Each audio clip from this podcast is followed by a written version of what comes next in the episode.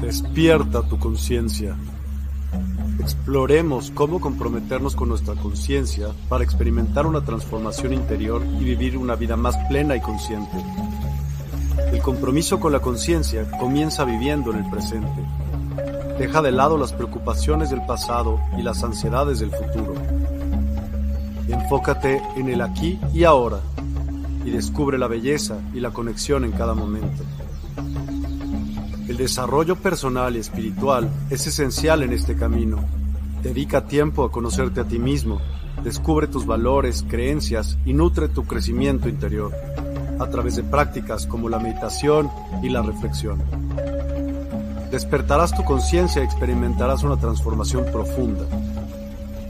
El compromiso con la conciencia no se detiene en nosotros mismos, también implica conectarnos con nuestro entorno y con los demás. Cuidemos y respetemos a la naturaleza, establezcamos relaciones significativas, practiquemos la empatía y la compasión. Juntos podemos construir un mundo más consciente y equilibrado. Únete a nuestra comunidad en Despierta. Participa en nuestros programas en vivo, donde descubrirás enseñanzas inspiradoras, técnicas de meditación y conversaciones reveladoras. Síguenos en nuestras redes sociales para obtener contenido adicional y ser parte de nuestro movimiento de despertar de la conciencia. El compromiso con la conciencia es un viaje personal, pero juntos podemos construir una comunidad consciente y transformadora.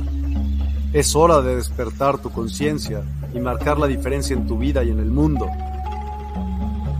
Despierta tu conciencia y únete a nosotros en este emocionante viaje de transformación.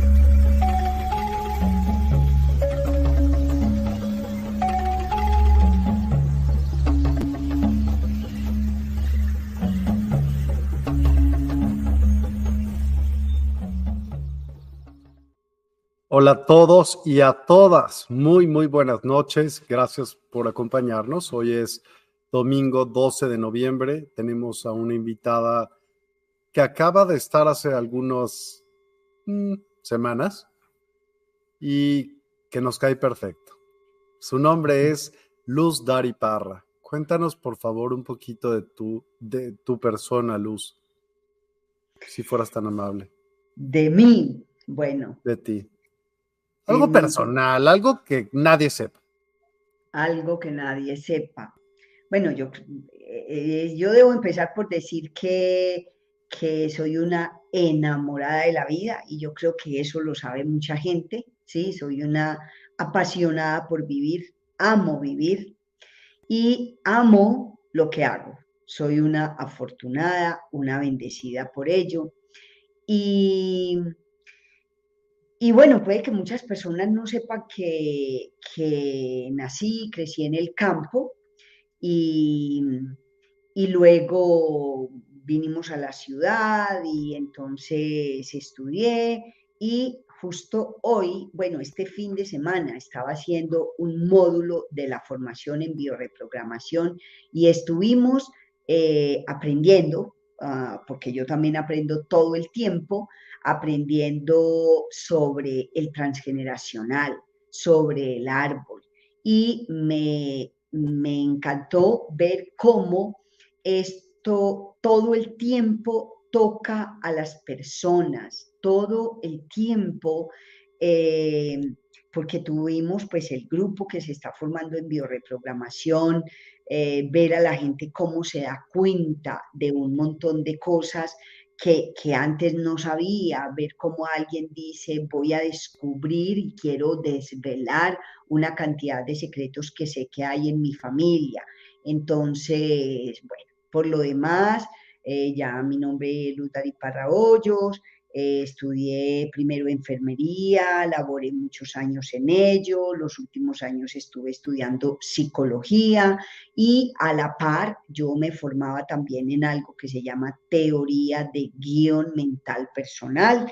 Me estuve formando durante ocho años y eh, después de terminar la carrera, pues me fui a vivir a España a hacer un máster en psicología analítica de Jung y bueno, aquí estoy eh, haciendo, eh, procuro procuro todos los días eh, sembrar un granito de arena o aportar, aportar un granito de arena a que, a que el ser humano recupere o sí recupere el recuerdo de, de dónde viví, de dónde venimos. Venimos de la fuente, venimos de algo muy grande, muy lo máximo, ¿cierto? Y entonces qué bueno poder recordar eso que al llegar aquí a ocupar esta materia se nos olvida.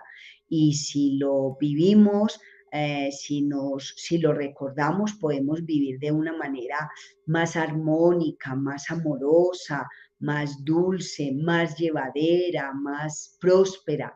Entonces, qué bueno eh, poder participar y por ello entonces aprovecho y te agradezco que me permitas eh, o que me des la oportunidad de eh, aportar otro granito de arena a que nos mm, vamos encontrando más cada vez con nuestra esencia y podamos sanarnos cada vez más.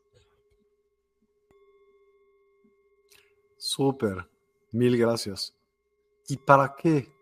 ¿Para qué hacer esto? ¿Para qué? Para estar mejor, porque, y aquí voy a, poner un porqué. Hay tanto dolor y tanto sufrimiento en la, en la humanidad, en este planeta, porque es muy posible, diría yo, que muchas personas ve que, en otros planetas también haya existencia. Nosotros conocemos este o vivimos en este, ¿sí? Habitamos este planeta y entonces, qué tan bueno que, que, podamos vivir mejor, porque, porque, como digo, hay tanto dolor que además se transmite generación tras generación tras generación y entonces sigue habiendo tanto dolor, tanto sufrimiento que, de pronto no es necesario, porque es que si sanamos esas historias que, que traemos y que por lo general están es en el inconsciente individual, en nuestro inconsciente individual y en el inconsciente de nuestro clan, de nuestra familia, así no lo sepamos o no lo recordemos. Entonces, si podemos vivir mejor, pues qué tal si lo hacemos, ¿cierto? Entonces, para eso, para vivir mejor. Suena increíble. ¿Y cómo sería una sociedad en la que se vive mejor? Para tú pensar. Para mi pensar. Imagínate que yo fuera, tú pídeme a mí. Bueno, vale gorro, pídeles a quien sea, a quien no vea si quieres. ¿Qué quieres? ¿Cómo te gustaría vivir? ¿Cómo te gustaría que fuera el mundo? Me gustaría que, que no haya la desigualdad que hay. Me gustaría que haya, eh, que todas las personas tengamos acceso o que quienes no lo tienen tengan acceso a, la abundancia infinita que hay en, el, en este planeta, por lo menos, yo diría que en el universo. Entonces, eh, a la abundancia infinita que hay aquí, que, que, no se tenga que morir gente de hambre, que no eh, tengan que Mm, estar sin un techo, sin una, un lugar donde vivir, que estemos en amor, que podamos vivir desde esa, ese sentimiento tan maravilloso que es el amar y que lo podamos además expresar y eh, manifestárselo a las demás personas y a los demás seres, porque no se trata solo de las personas. Eh, hay, hay, muchos seres vivos en este planeta, entonces qué tan bueno que eh, seamos capaces de amar y de respetar la naturaleza, de amar y de respetar a los animales, de, de amar y de respetarnos a nosotros mismos, empezando por por cada uno de nosotros y luego pudiendo seguir con, con todas las demás personas que nos rodean, ¿sí? Eh, eh, empiezo por mí, luego amo a mi clan, a mi familia, me relaciono bien con ellos y vamos, y eso se va expandiendo y se va haciendo cada vez más grande. Entonces, mm, pues por aquí alguien puso despertar conciencia. Sí, yo, yo sueño con el despertar la conciencia o que todos, digamos, tengamos la conciencia de que somos una manifestación de la divinidad, somos una, una, una chispita, una, una chispita de luz que venimos de esa divinidad. Entonces, qué bueno poder recordar eso para vivir de una manera diferente a como, a se vive actualmente. Sí, pareciera, pareciera no, en realidad es así. Para muchos seres humanos es muy importante hacer guerras y mantenerlas para enriquecerse con ello. Para muchos seres es importante crear conflictos entre unos y otros. Entonces eso trae mucho malestar, sí, mucho dolor, mucho sufrimiento. Entonces, qué tan bueno que podamos vivir en este planeta que es tan maravilloso, tan hermoso, que podamos vivir bien, que podamos vivir en armonía, en bienestar, en salud, ¿sí? Pues qué tan bueno. Entonces, eh, ese es eh, en parte también mi propósito aquí en esta vida. Y pues por aquí Francisca nos dice que cómo es de importante e interesante sanar nuestro linaje. Yo pienso definitivamente, eh, es que cuando eh, elegimos venir aquí a vivir esta, materialidad, sí, está en la dualidad, en la materia condensada, entonces pareciera que también elegimos venir a sufrir, ¿cierto? Y, hay unos que no, hay unos que no sufren, que prácticamente todo lo que les pasa es maravilloso. De hecho, hay gente, a mí me, me causa un poco de risa porque de hecho tuve una chica en consulta, estaba muy jovencita, tenía 17, 18 años cuando eso, y ella decía, es que a mí no me pasa nada de cosas interesantes. A mí, a mí eh, y me decía, cuando yo estaba pequeña, yo me metía en una funda de almohada y, caminaba, eh, metía las piernas en la funda de almohada y caminaba así como para hacer que me pasaba algo, porque es que eh, me pasó un accidente con mis padres, pero a ninguno les pasó nada, ni a mí tampoco. mis papás están bien, están juntos, tenemos una buena economía, a mí no me pasa nada interesante. Entonces me llamaba la atención y yo decía, wow, para esta persona que le pase algo interesante es que le pase algo malo, que le pase algo difícil, que le pase algo doloroso. Y pues no será de pronto que ya ha vivido muchas existencias y ya no tiene que venir a pasar sufrimiento. ¿Sí? Entonces, no lo sé, si podría ser por ahí. Dime. Existencias. ¿Cómo podría sostener eso? ¿Y qué importancia tendría? En serio, en buena onda. O sea, yo viéndolo desde mi punto de vista. Estamos mm. ahorita aquí. Sí, en la pasada fuiste, eh, ¿cómo se llama? Cleopatra o no sé, ¿no? Porque todo el mundo fue alguien muy cañón. Entonces, ¿cuál fue la razón? ¿Para qué? ¿Para qué volver? ¿O para no, qué ¿Para qué no acordarte? ¿Para qué no poder ser, eh, pues hacer, continuar con lo que no pudiste hacer por bruto en su momento, por bruto, porque no tuviste la energía suficiente? Bueno, ese es mi pensar. Yo porque no tuvimos, porque no tuvimos quizás los recursos, quizás porque eso es lo que, lo que habíamos acordado venir aquí al venir aquí, ¿cierto? Entonces, por, e, yo te pongo un ejemplo. Yo atendí a una persona en consulta hace años y ella pasó por muchísimo dolor porque tenía fibromialgia, ¿sí? Cuando llegó a mí, tomaba cantidades enormes de, de, de medicamentos relajantes, medicamentos para dormir, medicamentos para el dolor, tomaba una cantidad enorme.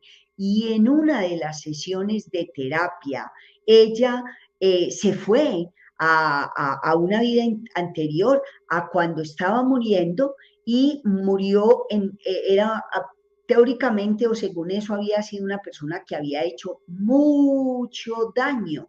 Entonces, eh, acordó, pidió volver muy pronto. Entonces le dijeron, si vuelves muy pronto, vas a tener que pasar por mucho sufrimiento, por mucho dolor. Y dijo, no importa. Entonces vino esta como una mujer a tener mucho dolor, pasó por muchísimo dolor y por suerte hoy día vive de una manera completamente diferente porque sanó. Entonces, em, cuando tú dices existencias, yo digo, ¿y cómo, ¿y cómo podemos sostener eso? Pues lo podríamos sostener incluso la ciencia, hay más de un psiquiatra que ha demostrado que existen, eh, que hemos tenido vidas anteriores, hay mucha información al respecto. Y entonces, pues si se ha demostrado de alguna manera, si hay personas que pueden decir, yo en otra existencia hice esto o hice aquello y ahora puedo entender por qué aquí estoy viviendo esto, entonces, pues yo diría que, que de alguna manera está demostrado y hasta por científicos, ¿sí? De hecho, como, como decir que la muerte no existe, que hay personas que han ido allá y o han estado muertas durante 45 minutos, durante una hora y luego finalmente los reaniman y vuelven y cuentan lo que vivieron y de hecho cambian por completo su vida, ¿cierto? Entonces viven de una manera completamente diferente a partir de ahí. Entonces, pues... Em, Mm, yo diría que sí, que, es posible, pues que es bastante posible que, eso suceda. Yo creo en ello. quién fuiste en la vida pasada? No he, no he indagado en mis vidas anteriores, ¿no? He tenido personas que van a vidas anteriores, pero yo no he indagado en vidas anteriores mías puedo recordar o he podido recordar yendo a vientre, eh, sí he podido recordar mm, lo que pasó en, durante mi gestación, ¿sí?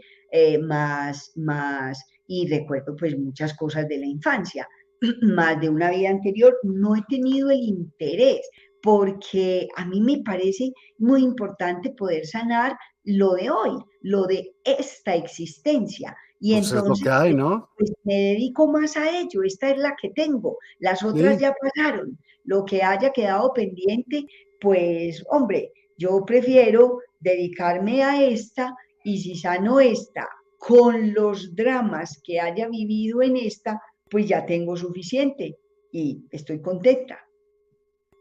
¿Cómo crees que, o cómo consideras tú, o cómo buscas tú la iluminación, Luz? Yo, ¿cómo busco la iluminación? Yo no, yo no sé si yo, si yo he estado buscando la iluminación realmente, ¿sí? ¿Por qué? Porque aunque he tomado medicinas ancestrales, ¿sí? Y puedo y he podido estar en un, en un estado que yo le llamo estado Dios, ¿sí? Yo le llamo estado Dios, fue el nombre que me llegó en un momento así, es... Que sabes todo. En donde, más que sabes todo, donde... donde no necesitas saber nada. Donde, donde no te hace falta nada, donde a pesar ¿Viste de blanco? la materialidad estás fundido con el todo. Entonces, pues, pues no se necesita nada. Mm, entonces, eh, que si eso es la iluminación o no, yo no lo sé, no lo creo. Em, entonces, pero sí, pues mm, mm, digo que qué bueno estar ahí.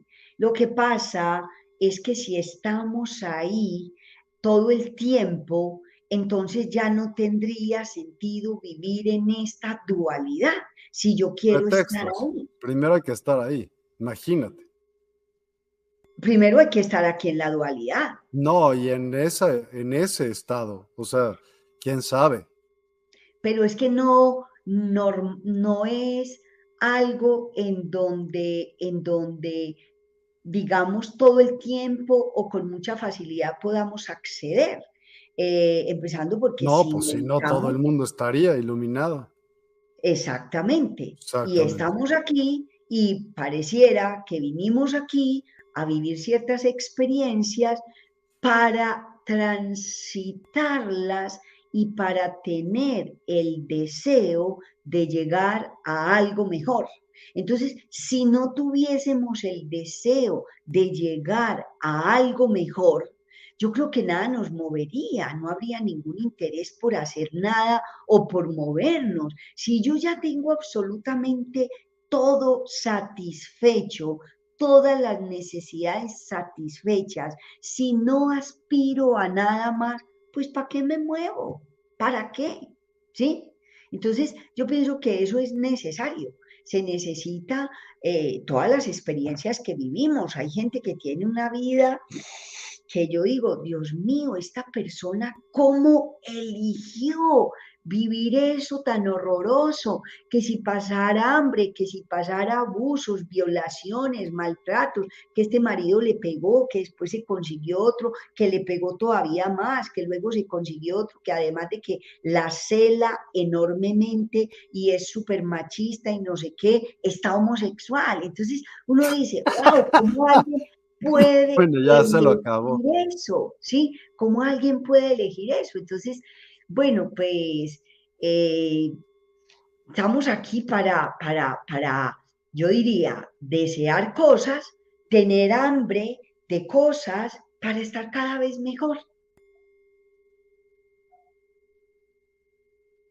¿Habrá algún estado ¿Qué buscarías? O sea, de cuenta, ¿qué estado buscarías tú en tu ser? Yo te puedo decir cuál yo buscaría. Paz. Sí. Paz. ¿No? ¿Tú? Sí, porque es que en, en un estado de paz es porque todo está resuelto. Estoy en paz estoy tranquila, no tengo ningún problema, no tengo frío, no tengo calor, no tengo ninguna preocupación. Estoy feliz, no buscas amor, ya lo, todo tienes dentro de ti. Todo está satisfecho. Por eso te digo que si todo está satisfecho, a lo mejor nada va a hacer que me mueva a buscar algo más. Mira, por ejemplo, yo ahora miro mi gata, que está allí, ¿sí? Una de mis gatas. Está dormida, está tranquila, ya comió, ya hizo lo que necesitaba, ya recibió un montón de caricias, se sabe amada, se sabe segura, tiene todo. Ella no necesita nada en este momento. De hecho, ya está durmiendo con toda seguridad. Cuando sienta hambre, va a ir a buscar algo. ¿Sí? Entonces, todos, de alguna manera, para estar en este plano, o todos los que estamos en este plano, buscamos o tenemos que tener alguna necesidad no satisfecha para podernos mover a buscar. Y también la buscamos a fuerza, ¿estás de acuerdo? O sea, porque muchas veces puede estar bien, pero tu cabeza te juega al revés. No tendría sentido estar aquí sin tener que hacer nada en la vida, como para qué. Pero ¿cuál crees tú? Y esto nunca te lo he preguntado y me encantaría. Y sé que me estoy saliendo un poco de... Del tema, del propósito. Pero todo tiene un porqué. Estamos hablando de un árbol genealógico y entonces es la vida. Finalmente, la vida es energía, todo lo es. ¿Cuál crees tú que sea? Las abejas tienen un propósito, las hormigas tienen un propósito. Todo lo que tú me digas y el ser humano sabe y ha estudiado tiene un propósito. El único idiota que no es el ser humano. No tiene ningún propósito. Dime cuál crees tú que sea. Por favor, quiero ilústrame. Cuando, cuando nacemos, todos y, y en general, todo el tiempo, tenemos un propósito básico y fundamental y biológico que es sobrevivir, ¿sí? Una vez que sobrevivimos, vamos a buscar cosas para vivir. Entonces, el primer propósito es sobrevivir, no solamente los seres humanos, los seres vivos también, ¿sí? Me da risa que aquí Lili dice que no le encuentra el propósito de las cucarachas, ¿cierto? Ni de los mosquitos, pero el mosquito propaga el DNA para que sepas que es súper importante, aunque yo y los mosquitos tenemos una relación tan cercana y las cucarachas les sirven de alimento a los que se las comen, a los chinos, por ejemplo, que cultivan y crían cucarachas y se las comen fritas y crujientes. Como aquí en Colombia hay unas hormigas que hay personas que se las comen y les encantan. En México también. Y se las comen. Unas grandotas, ¿no? Sí, las hormigas culonas las llaman, ¿sí? Aquí se llaman eh, cachalatas o algo así. Bueno, aquí se llaman hormigas culonas. Y las cucarachas, mira qué interesante, las, las cucarachas les sirven de alimento a los pajaritos, ¿sí? A los pajaritos, ellas, ellos también se las comen. Y luego, cuando ellas mueren, se las comen las hormigas. Entonces, en la cadena alimenticia todo tiene un propósito, nos guste o no nos guste ese bichito, ¿cierto? Nos guste o no nos guste el, el, pajarito o la hormiguita o la cucaracha o la rata. Yo diría que todo tiene un propósito, si no, no existirían, si no tendría sentido. Entonces, eh, bueno, yo pienso que, sí, que todo tiene un propósito. Yo no sé si aquí el propósito de hoy, y hay unas personas que, por ejemplo, están preguntando sobre, eh, que es muy curioso la palabra como lo escribió Patti, que puede que sea un lapsus, ¿sí? Que dice, ¿cuáles son los pasos para salvar mi árbol genealógico?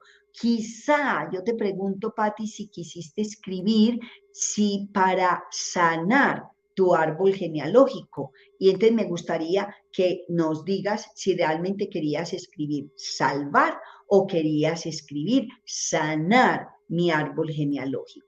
Por aquí, además, entonces preguntan, hay vidas de padres e hijos y parejas de esposos, vienen esos recuerdos a la mente espontáneamente porque son personas importantes en la vida del individuo.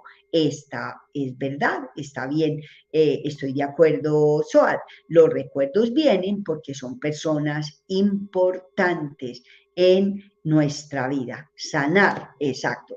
Y yo te diría, Patti, es muy interesante que hayas tenido ese lapsus. ¿Por qué? porque yo, por ejemplo, que soy muy buena para observar y para escuchar, ¿sí? Soy muy habilidosa en eso, es uno de mis, diría, de mi, diría de, mi, de mis dones o habilidades que he desarrollado mucho, ¿sí? Yo digo, eso no es, no fue porque sí, ¿sí? Quizá, y me gustaría saber si de pronto vas de salvadora o te gustaría salvar a personas de tu clan, de tu familia. ¿Sí? Sería interesante eso. Voy a leer otra pregunta aquí, Miguel, antes de que me hagas tu siguiente pregunta. Somos seres que requerimos cosas para suplir y llenar lo que nos haga falta para poder vivir o sobrevivir. Se supone que esa es nuestra tarea, misión o propósito, sentirse lleno o complacido. ¿Puede ser esto aplicable? Sa Sara o Ra, no sé cómo se pronuncia tu nombre. Eh, yo lo que pienso es que hay personas que no, no, no tienen un propósito claro en la vida.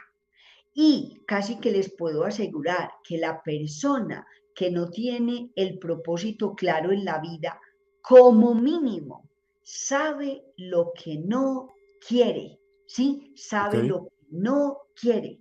Y yo aquí, y me gusta cuando le pregunto a alguien, cuando, ah, es que yo no sé qué quiero en la vida, ¿sabes lo que no quieres? Sí, yo sí sé lo que no quiero. Entonces le digo, ya, ya tienes ganancia, porque si sabes lo que no quieres para tu vida, va a ser mucho más fácil saber lo que sí quieres. ¿Por qué? Si dice, yo no quiero estar en escasez, yo no quiero eh, estar en soledad, yo no quiero vivir en pobreza, yo no quiero vivir en problemas, en peleas. Entonces, si sabes lo que no quieres, lo que quieres es lo opuesto, pero todavía no lo tenías muy claro, ahora ya lo tienes claro, ¿sí?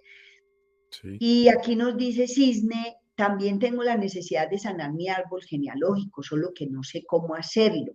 Yo, yo quiero al final de este, de este live, les voy a, a regalar una, haremos una meditación, ¿sí? Una meditación donde les voy a ayudar a, como mínimo, sanar el árbol genealógico. Como les comenté al comienzo, este fin de semana Viernes, sábado, domingo yo estaba dictando clase a mi grupo que se está formando en bioreprogramación y el módulo de este era todo transgeneracional, todo.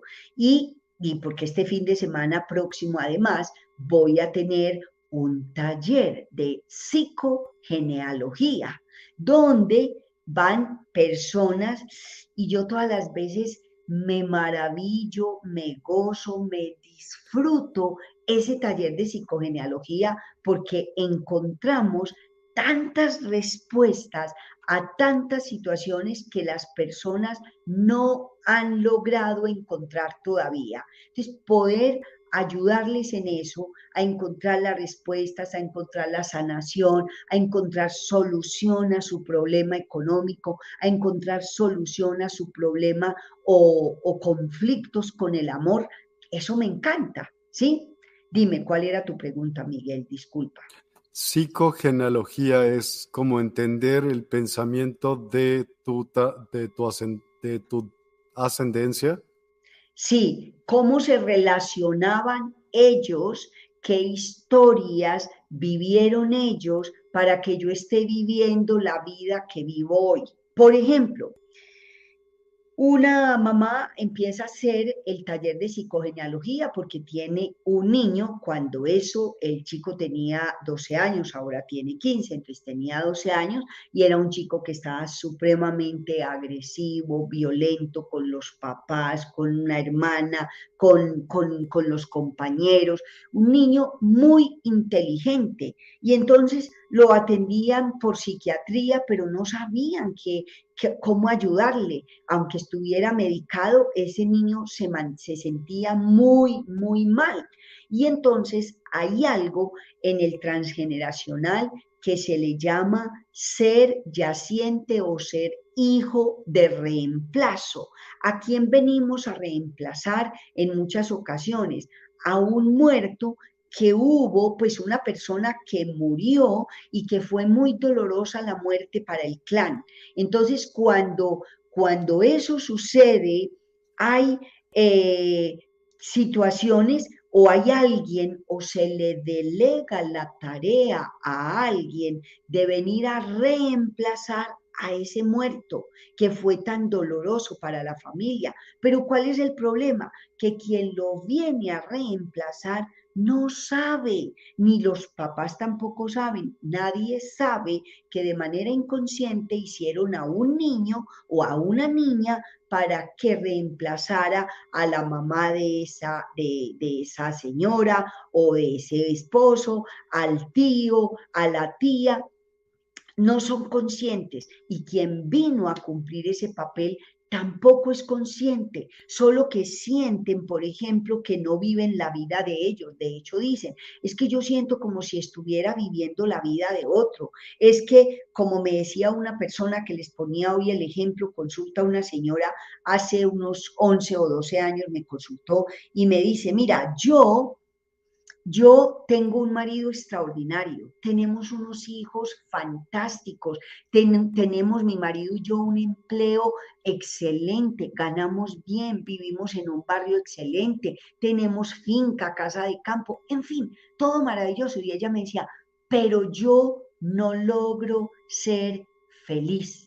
Sí, yo no soy feliz. Entonces yo suelo decir, lo primero que a, que a, las amistades o a alguien que no la conozca y que le diga que tiene todo eso, pero que no es feliz, lo primero que se le va a ocurrir decirle es, pero ¿cómo eres de desagradecida? ¿Pero de qué te quejas? Si tienes un buen empleo, un buen salario, un buen marido, un hogar fantástico, ¿cómo es que te quejas? Porque somos muy, muy rápidos para juzgar, somos tremendos en juzgar.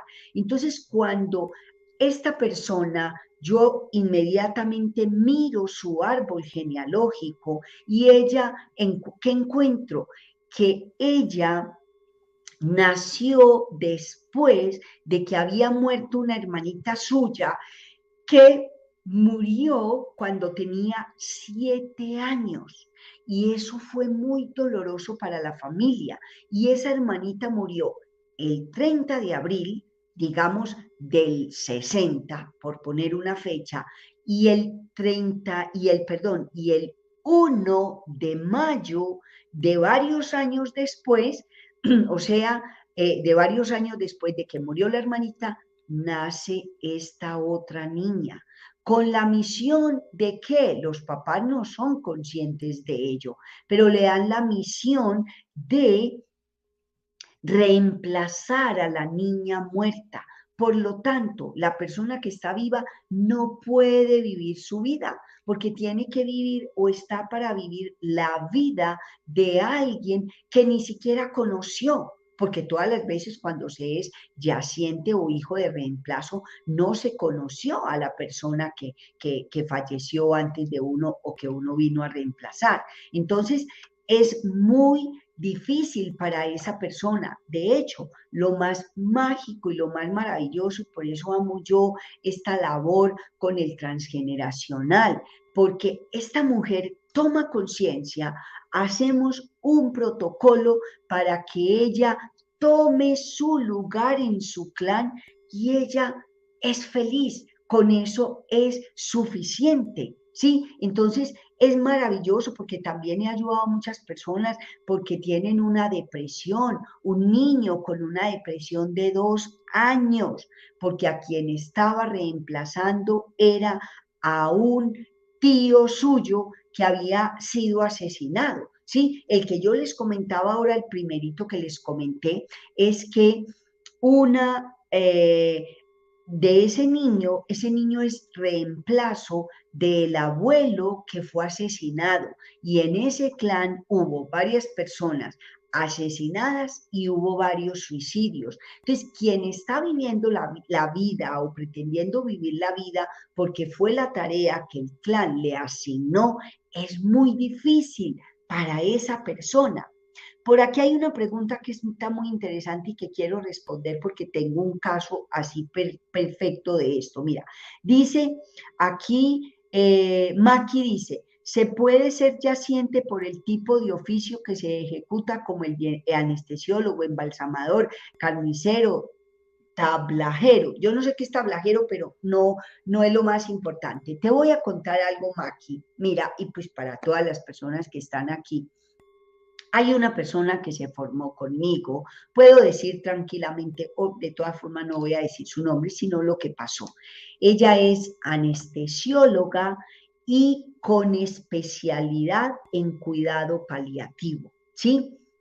O sea, en manejo del el dolor, ¿sí? Y entonces, cuando, cuando está en la formación y hacemos algo que se llama proyecto y sentido, ¿sí?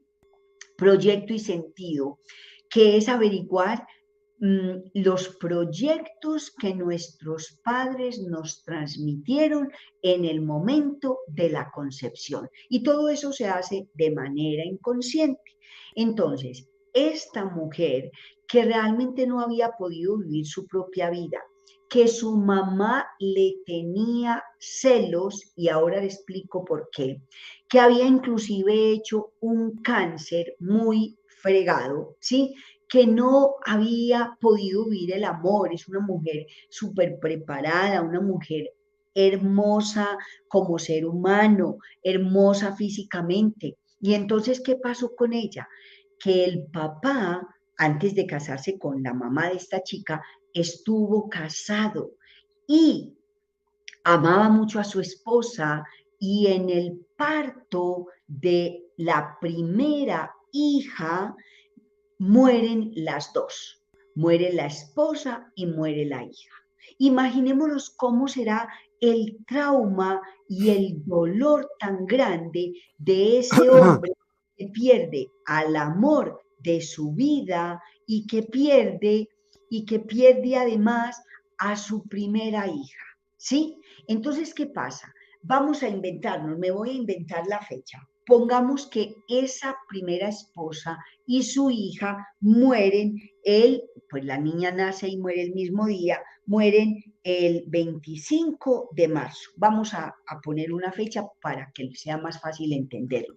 Pues este señor, después de que se más o menos recupera de ese dolor tan grande, se vuelve a casar y tienen, entre otros, a esta hija, ¿sí? Entonces, la hija no entendía por qué después, porque cuando ya está grandecita, la mamá siente celos por ella. Y es porque esta chica nace la misma fecha en que murieron la esposa y la primera hija, la primera esposa y la primera hija del papá de ella. Entonces esta, esta, esta mujer viene a, a, a reemplazar a dos personas que murieron. Entonces, por eso, además, su profesión es anestesióloga, porque la función más importante del anestesiólogo, si bien dormir al paciente es importante, es más importante despertarlo de la anestesia, ¿cierto? O revivirlo, es más importante que anestesiarlo, es todavía más importante reanimarlo y sacarlo de la anestesia. Entonces, ella se dedicaba a eso porque había mucho dolor en su clan, en su papá, y por eso también especialista en cuidado paliativo y en ayudar a las personas con dolor muy intenso. Entonces yo creo que con esto le, respondo la pregunta a, a Maki, sí, muchas gracias. Yo voy a mirar por aquí, me invitaron hace tiempo a una reunión sobre constelaciones familiares, participé e hice de niño o niña no nacida. Desde entonces asisto una vez por mes y sigo haciendo de niños no nacidos, qué interesante. Empecé a investigar y en mi árbol, de parte del clan femenino y masculino, había muchos niños muertos, abortos. Yo pienso que mi propósito es sanar a esos niños.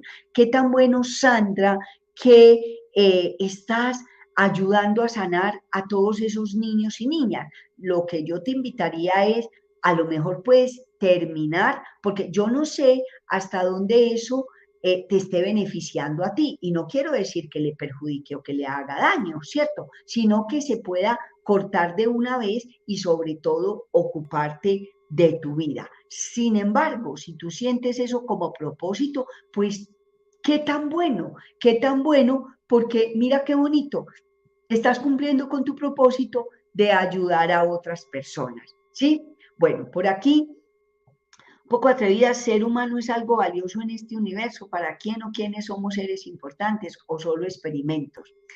Eh, sí, es una pregunta eh, yo llamo a estas preguntas un poco eh, voladas fuera de lo común, ¿sí? No, no es lo más común y yo te diría, ¿para qué o para quién somos importantes? Yo te puedo decir lo que yo pienso, y eso no es una verdad absoluta, ni tienes que creerlo, ni lo tiene que creer nadie. Pero si lo pensaras en virtud sería, dime, ¿qué piensas?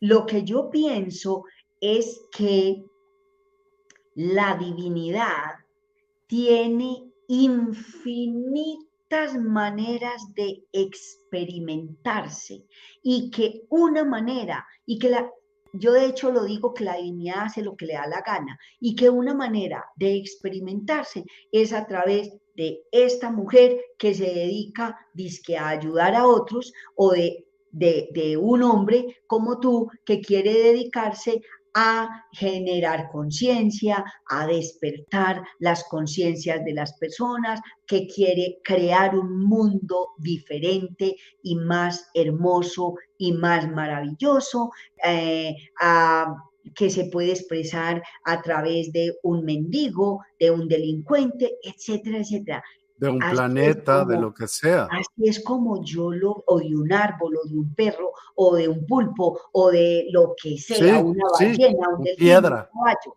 Entonces yo pienso eso, no tiene, no tiene, no es una verdad absoluta, a mí me sirve, a mí, y me funciona, ¿cierto? Y me gusta que me haya llegado en un momento dado esa, esa manera de, de pensarlo, ¿sí? Bueno, Espérame, antes de que contestes ninguna otra pregunta. Cuando hablas de, fíjate, y, muchas preguntas y, del árbol genealógico, y entonces yo soy así porque quién sabe quién, ¿no es también un pretexto para decir no me hago responsable de lo que me tengo que hacer responsable, sea lo que sea? Yo diría que no. ¿Sabes por, qué? Me gusta mucho esa pregunta. Porque hay muchas personas que no, que no ni siquiera revisan por ignorancia, ¿sí? Y la palabra ignorante es el que ignora lo de antes. No es que sea bruto, no es que sea torpe, simplemente lo ignora. Y todos yo diría que ignoramos un montón de cosas, ¿cierto? Y, eso te hace ser débil. Ahí y la información está ahí. En momentos dados podemos descargar, descargar más o menos información, ¿cierto? El caso es que está ahí. Entonces, yo de hecho suelo contar esta historia, ¿sí? Que voy a contar en este momento un hombre que tenía un tema muy importante por resolver. No me gusta llamarle problema, sino un tema muy importante por resolver. Y resulta que entonces el domingo agarra su mochila y pone unas botellitas de agua, unos zumos, unos sándwiches, unas frutas y le gusta mucho caminar y se va para la montaña. El hombre camina, camina, camina, cuando tiene sed bebe, cuando tiene hambre come, dele, dele. De repente se da cuenta que son como las 3 de la tarde, que se alejó muchísimo de su casa y que hace un sol tremendo y que no tiene nada de líquidos para beber. Entonces el hombre se dice, tengo que encontrar agua. Ve a, por allá, mira y ve que hay un señor que está eh, debajo de un árbol y va y le pregunta, señor, me dice por favor dónde puedo encontrar agua para llenar mis botellitas, que me puedo deshidratar mientras llego a casa. Sí, sí, tranquilo, mire, vaya que allá, detrás de esa casita que ve allá, hay un pozo de agua, de ahí puede sacar agua. El hombre va, encuentra el pozo, llena sus botellas de agua y cuando se va a regresar a retomar su camino, escucha que hay un perro llorando. No está ladrando, está llorando. Y el hombre le llama la atención y, entonces ve además que, o sea, da la vuelta, ve dónde está el perro, ve que hay un perro que está sentado sobre un montón de tablas que pareciera que hubieran tumbado un techo, hay clavos y el perro está ahí sentado. Entonces va donde el señor y dice, oiga señor, ese perro que está ahí sentado, porque está llorando. Y le dice, hombre, pues porque está sentado sobre un clavo. Y dice, si está sentado sobre el clavo, ¿por qué no se mueve de ahí? dice, hombre, lleva como cuatro días ahí. ¿Será que todavía no le duele lo suficiente? ¿A cuántas personas viven en un estado de de, mira, me llega la palabra de sonambulismo, como de no me entero, no me doy cuenta de nada. ¿Y cuánta gente hay que solo está luchando por la supervivencia y que en ningún momento se detienen a pensar, a ver hombre, ¿por qué yo estoy en esta situación? ¿Por qué yo vivo como tan mal? ¿Por qué yo estoy en este estado de carencia y mi papá también vivió así y me dijeron que mi abuelo también así. ¿No será que hay algo? Entonces yo diría que no es que porque yo prefiero evitar el juzgar, el condenar. Entonces, sí, hay muchas personas que no asumen su responsabilidad, pero es porque ni siquiera son conscientes de que pueden hacer algo para cambiar su manera de vivir la existencia, su manera de existir. Entonces, mientras yo no sé que puedo hacer algo, pues, pues Aquí muchas personas me dicen, yo quiero sanar mi árbol, pero no sé cómo. Sí, no sé cómo. Entonces yo les puedo decir, yo tengo unos videos en YouTube donde enseño incluso cómo, cómo graficar el árbol, donde enseño algunas cosas de que podemos, porque tenemos problemas con las relaciones amorosas, porque, hay tanta gente que aunque quieran ser mamás, no consiguen embarazarse, mientras que hay otras que conscientemente no quieren, entonces se practican un aborto y otro y otro, ¿sí? ¿Por qué pasa eso? Lo que pasa es que lamentablemente no nos detenemos en, en, en muchos momentos o mm, la mayor parte de la vida muchas personas no se detienen a voy a respirar y voy a revisar qué pasa y voy a preguntar y voy a indagar, ¿sí? Y digo, porque muchas personas están en la lucha por la supervivencia, hay otros que no están en la lucha por la supervivencia, que tienen más posibilidades y tampoco se detienen, y digo, por ignorancia. ¿Sí? No sé si tienes alguna otra pregunta o si puedo leer algo que están describiendo por aquí.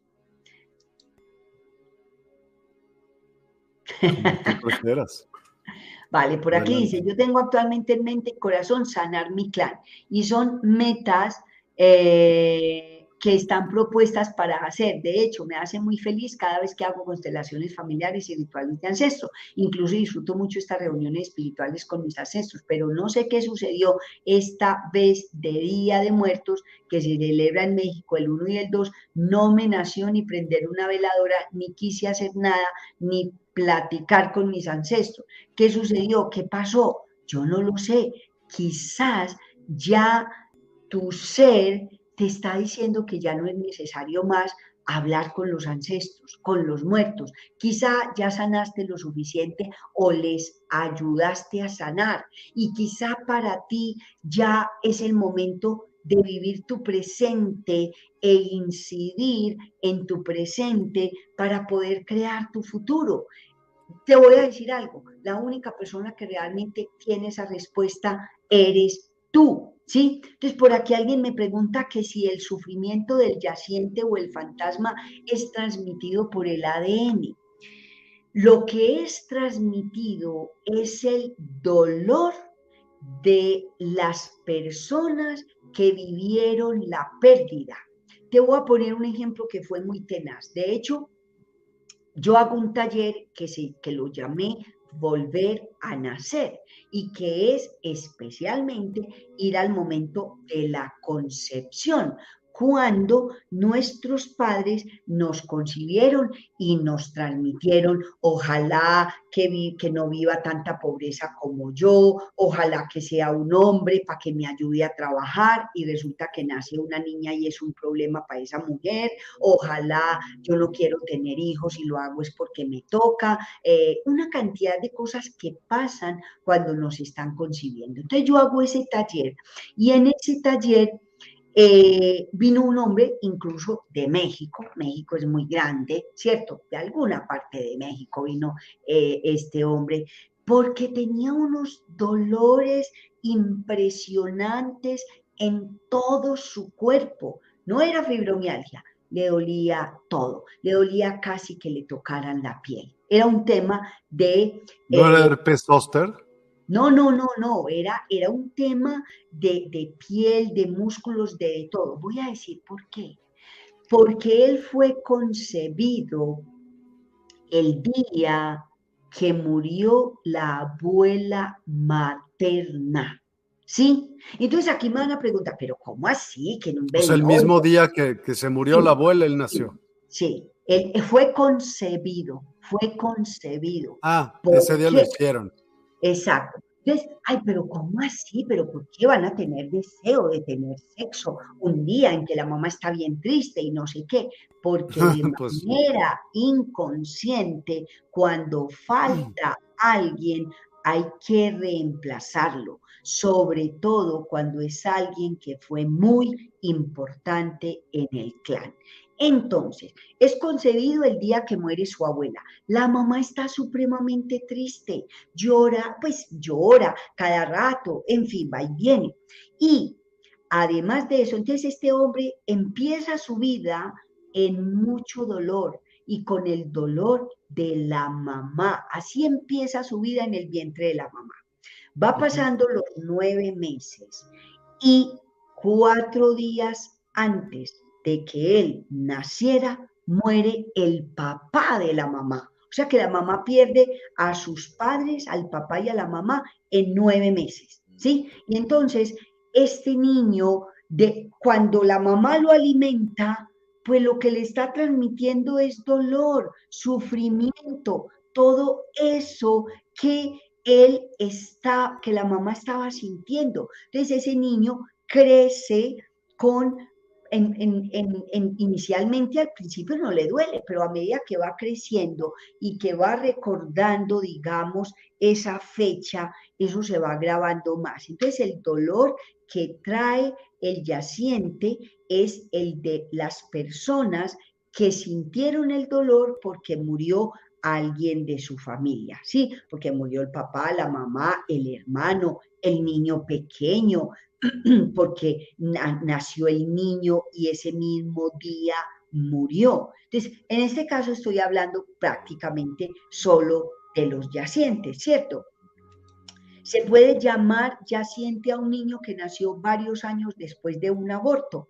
Sí, sobre todo si coincide, dos cosas, si coincide la fecha de, de, concepción o la fecha de nacimiento o la fecha en que hubo la pérdida y si ese bebé que se perdió, esa pérdida fue muy dolorosa para su familia. ¿Por qué? Porque hacen a otro para reemplazar a ese. Te pongo un ejemplo, aunque no fue con un aborto, sino una pareja, están casados, van a tener a su primer hijo. Y eh, unos días antes de que, de que es la fecha probable del nacimiento, el marido le dice, oye, me voy de paseo.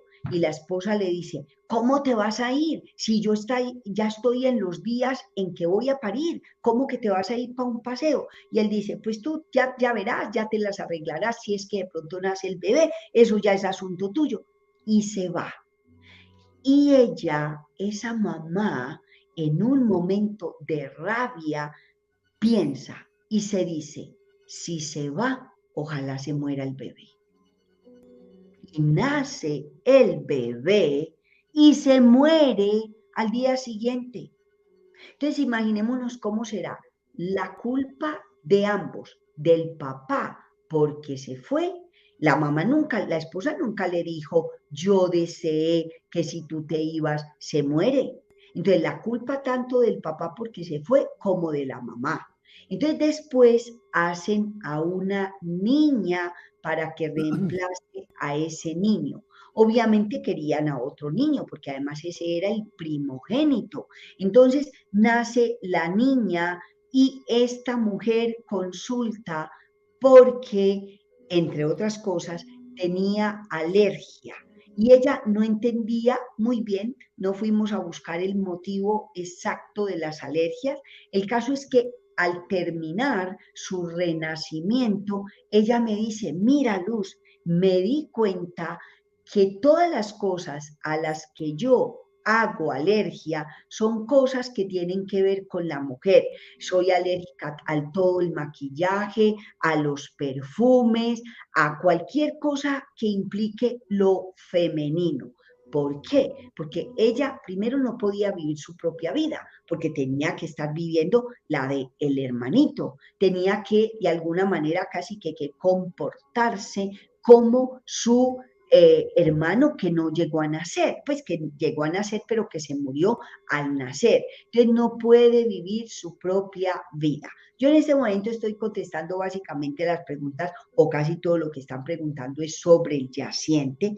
Ya te voy a, dar la palabra que yo me acuesto en ella, pero eh, el tema es que eh, me gustaría también si poder hablar de otro tema muy importante que hay en, en o que que tiene que ver con el árbol y con esas cosas que tenemos que sanar de nuestros ancestros. Sí, porque por aquí hay una pregunta, hay casos en los que se pueden romper esos patrones, pues no todo tiene que ser repetitivo. En caso, en casa hubo un ejemplo muy claro, ya que él no repitió lo que hizo su papá y su abuelo y coincide en lo que comentan sobre detenerte a ver qué es lo que estás haciendo. Pues no somos tan no inteligentes para no darte cuenta de ello, es decir, aceptar y hacerte responsable de tus propios actos. ¿Sí? ¿Cómo se sana el árbol? No, cuando se sana el árbol no se estará alterando el orden divino de equilibrio en los destinos de las almas. Me gusta mucho esa pregunta, Tania. Sí, me gusta porque yo diría que incluso el hecho de sanarlo hace parte de ese plan divino. ¿Sí? Entonces voy a poner un ejemplo de personal.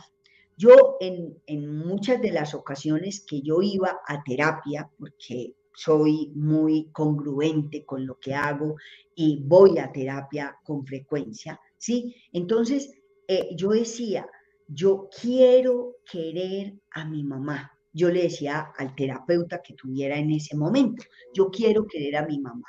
No porque la odiara, ni porque tuviera rabia con ella, ni porque tuviera ningún conflicto específico con ella, gracias a Dios. Me considero una buena hija, solo que yo no sentía el amor tan grande que, por ejemplo, sí sentía por mi padre.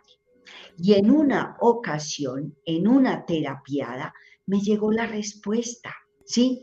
Entonces, más que la respuesta es, porque yo no había sentido a mi mamá presente en mi infancia, aunque estuviera en la casa todo el tiempo. Fuimos nueve hijos vivos, ¿sí? Bueno, uno nació y murió estando pequeño y además de eso tuvo dos pérdidas mi madre. Entonces, yo em, yo, mi mamá, no, aunque estaba ahí todo el tiempo, no la sentíamos presente, como que es una mamá que es amorosa, que nos cuidaba a su manera, de hecho nos enseñó a ser muy limpios, nos peinaba, en fin, solo que no la sentíamos desde el corazón ahí. Y a mí me llegó una respuesta que me sirvió y me sirve y me pareció maravillosa. Entonces, el rol que mi madre desempeñó, no estando presente, hizo que yo me convirtiera en la terapeuta que soy. ¿Sí? Entonces dije, wow, gracias a que mi mamá no estuvo como la niña pequeña la necesitaba, eso es lo que hizo que yo hoy día haya podido ayudar a miles de personas que he atendido en terapia, ¿sí? Miles, miles y miles son más de 15 mil personas he atendido a terapia a miles de personas que he atendido en los diversos talleres que yo hago, taller de psicogenealogía por el que ha pasado muchísima gente, taller de volver a nacer que lo hago muy frecuente y ha pasado mucha gente, taller de sanando la relación con el dinero, taller de herramientas de terapia, en fin, han pasado miles de personas por la formación.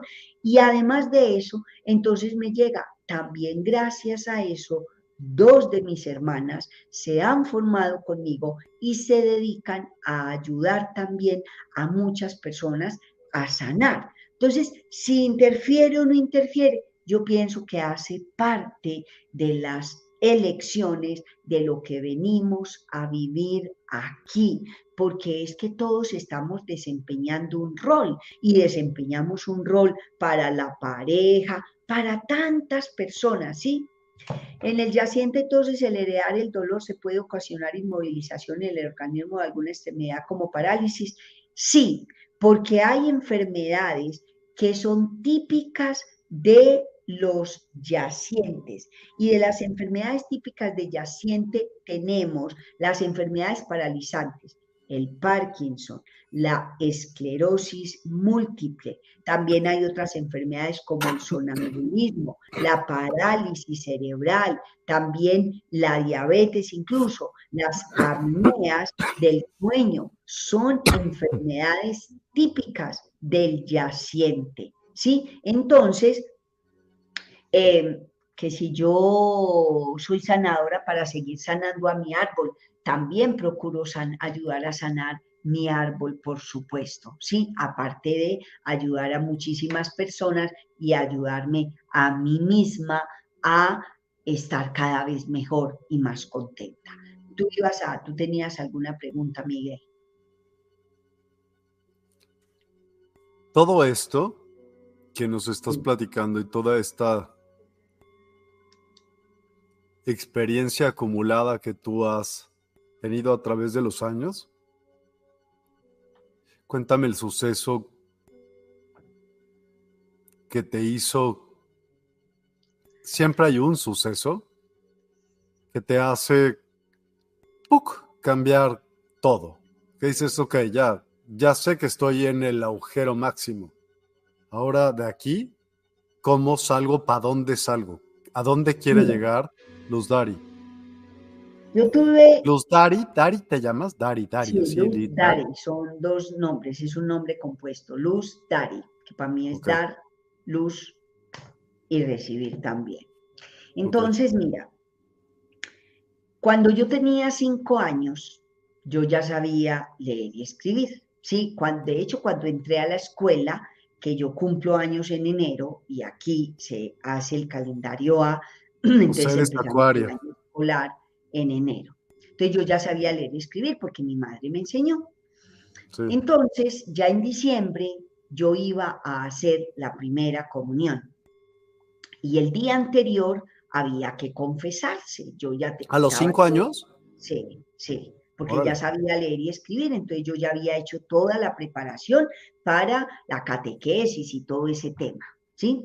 Entonces, yo iba a hacer la primera comunión y el día antes, cuando, mm, cuando nos tocó confesarnos, el sacerdote dice que yo no podía hacer la primera comunión porque estaba muy pequeñita, a pesar de que ya tenía toda la preparación. Entonces, yo no era consciente de que eso me había generado un trauma. Dime. Quiero hacerte una pregunta antes.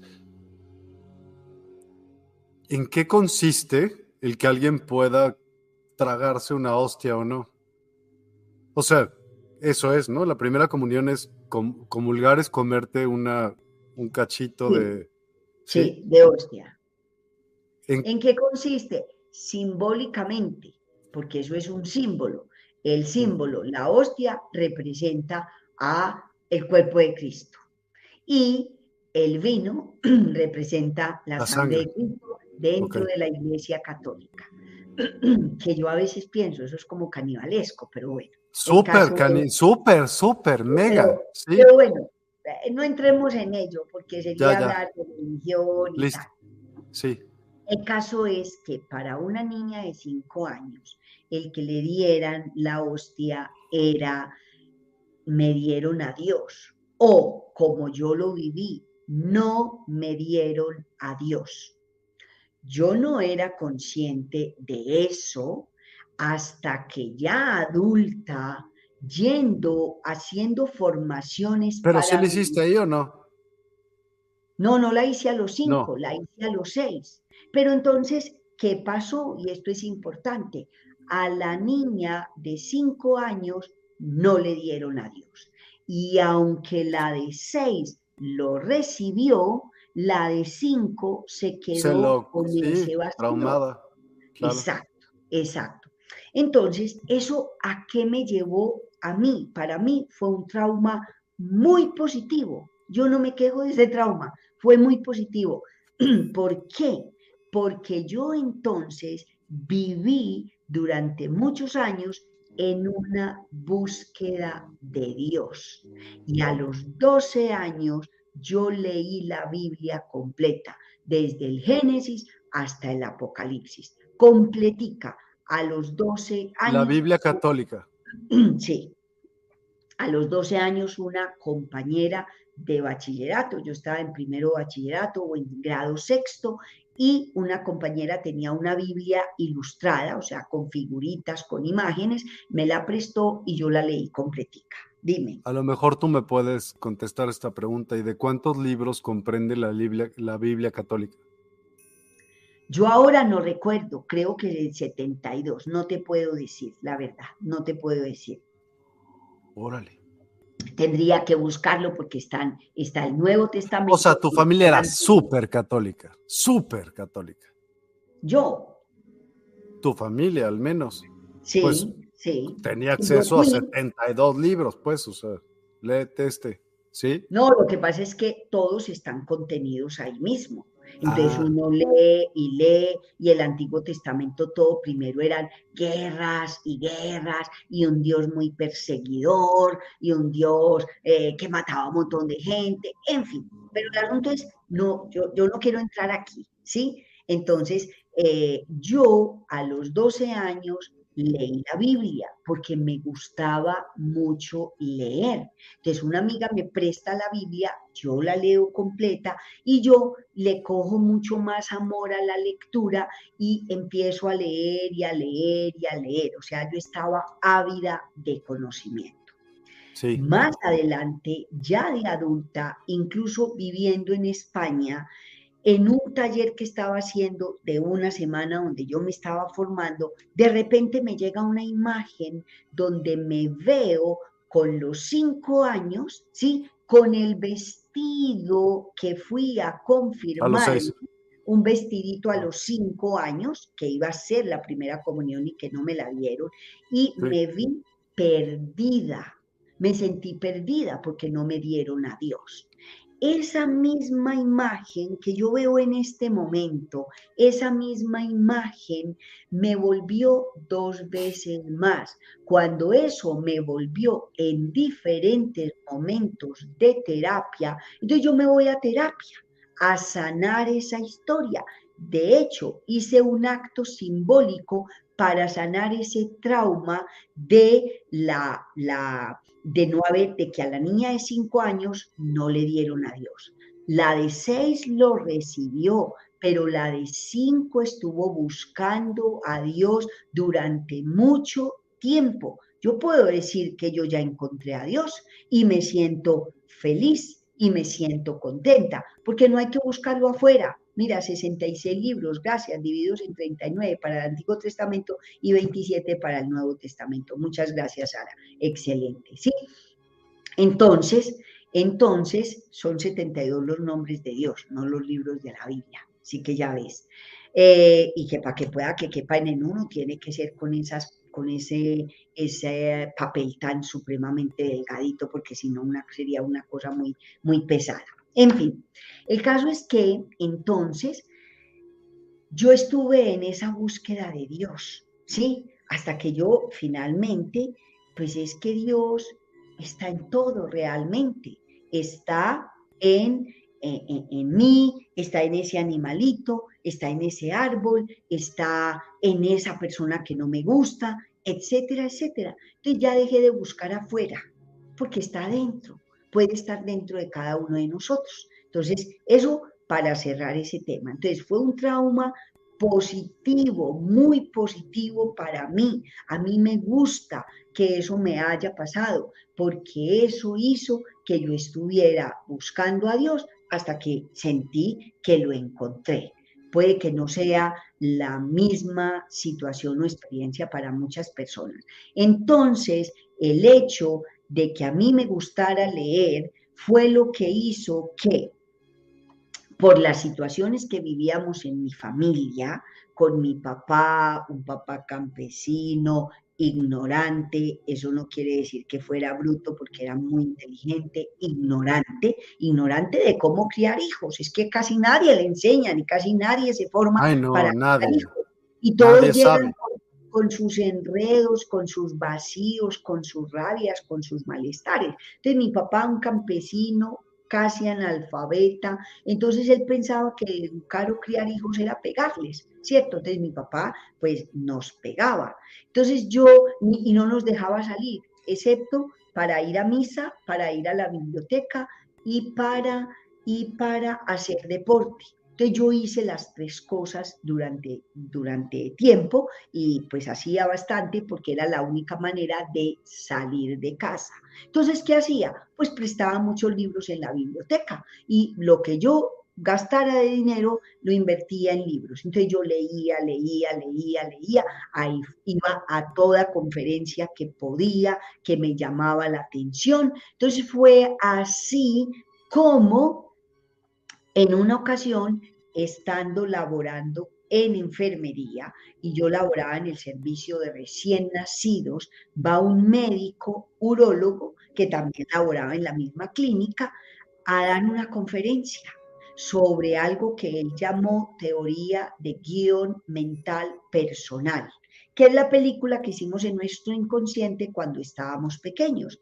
Y cuando él da esa conferencia yo me quedo fascinada, así casi que se me chorreaba la baba, y yo dije, doctor, yo quiero aprender esto. Y él me dijo, ve, aquí está el número del teléfono, llama a la secretaria y desde ahí empezó mi caminar y mi proceso de crecimiento personal y deseo de hacer cambios en mi vida y de contribuir a los cambios de mi familia que no nos manifestábamos el amor de ninguna manera y que hoy día todos podemos decir así de fácil, te amo, ¿sí? Y que podemos abrazar y podemos acariciar. Esas cosas no se hacían en casa. Entonces yo he contribuido bastante porque yo misma sin, decirle, papá, venga, yo le enseño a abrazar, yo al empezar a dar abrazos, al empezar a dar besos, ellos también... Contribuyes a que pase. ¿Mm? Contribuyes a que pase, claro. Exactamente. Es más, haces que pase. Si yo no lo hago, ¿cómo quiero que los otros también lo hagan? ¿Sí? Entonces yo debo empezar por mí misma y yo empecé por mí y por por llevar eso a mi familia y ya luego a mi entorno. Entonces yo sigo formándome, formándome, etcétera, etcétera, en diferentes cosas, luego estudio eh, psicología, luego estudio psicología analítica de Jung, etcétera, etcétera, y me encanta, sigo, sigo, y aquí retomo lo del comienzo, si nada me motiva, si nada me mueve, pues ¿para qué estar aquí? Entonces, yo sigo con hambre de conocimiento. Me gusta mucho estar aprendiendo todo el tiempo, porque si yo aprendo una cosa hoy y digo, ve, esto yo lo puedo integrar a la terapia y esto va a hacer que yo le pueda ayudar más a la persona, pues yo voy a formarme. ¿Cierto? Porque amo aprender. Entonces, y aquí, en este maravilloso cerebro que nos dio la divinidad, cabe más información que en los computadores de la NASA, ¿cierto? Entonces, pues, ¿por qué desperdiciar esa capacidad? Entonces, me gusta aprender cada día más para poder eh, ayudar mejor a las personas. Entonces, vuelvo a decir aquí que que el árbol se puede sanar. Sí, el árbol se puede sanar, afortunadamente. Pero tú eres el árbol, ¿no? A fin de cuentas. ¿Cómo? Tú ya hoy es, eres el resultado de ese árbol, eres el fruto de ese árbol. Yo soy el fruto desde, con el árbol sanado o no, todos somos frutos de nuestro árbol. Y todos traemos las historias de nuestros ancestros. nos guste o no nos guste. Por ejemplo, esta semana alguien decía, sí, entonces me encontré con mi, que, que en mi familia ha habido prostitutas, ha habido delincuentes, ha habido esto, ha habido aquello. Sí, en los árboles de todos, si esculcamos o escarbamos un poquito, nos vamos a encontrar que ha, ha habido de todo, nos guste o no nos guste. ¿Sí? Entonces, ¿cuál es la idea? Ir sanando, ir sanando. Bueno, por aquí ya nos dicen que son 76 los libros de la Biblia, vamos a tener que preguntar a Google, pero bueno, eh, bien, eh, no fue perfección, pero fue muy ejemplar, nos dio cariño y algún regaño cuando fue necesario, no me quejo, fue muy buen padre. Yo amo a mi padre, ya trascendió y mira, tú dices, tú eres fruto de ese árbol, de la sanación, porque a pesar de que mi papá nos pegaba un montón, hasta por cualquier tontería, ¿sí? Yo lo amo enormemente y no tengo el más mínimo rencor ni resentimiento con mi papá y puedo admirarlo enormemente en su sabiduría y en la cantidad de cosas buenas que hizo y que nos legó. Sí, yo sé que el amor por la labor que yo siento, el amor por, por el, el ser honesta, honrada, todo eso lo aprendí de mi papá. También aprendí muchas cosas buenas de mi mamá, ¿sí? Entonces yo, yo no tengo ningún conflicto. Afortunadamente puedo decir eso. No tengo ningún conflicto con mi papá y con mi mamá. Y no quiere decir que yo no tenga nada que arreglar o que sanar en mí. De hecho, siempre digo, ay, que me quede faltando que me siga faltando un poquito, porque me encanta vivir en este plano. Entonces yo prefiero que me siga faltando un poquito para poder seguir teniendo ganas de aprender, de sanar, de estar aquí, de ayudar más, etcétera, etcétera. ¿A dónde quieres llegar? O sea, ¿Eh? a lo que yo me refiero es, vete al fin de tu vida, cuando puedas, y decir, volteo atrás e hice qué. ¿Para qué? ¿Cuánto necesito hacer para sentirme orgulloso de mí? O sea, porque yo veo, ¿por qué tanto saber para ayudar? Perfecto. Pero ayudar, ¿por qué? ¿Para a quién necesitas ayudar más que a nadie en el mundo? Más que yo necesite ayudar, es hay otros que sienten que necesitan de la ayuda que yo les puedo brindar, porque hay que hacer una salvedad. Hay personas que pueden pensar que la única ayuda que necesitan es que se les dé dinero, ¿cierto? O puede que la ayuda, que la única ayuda que necesitan es que se les dé comida, o puede que necesiten una, un cuidado, un cuidado en una cama, ¿cierto? Entonces, Depende de qué.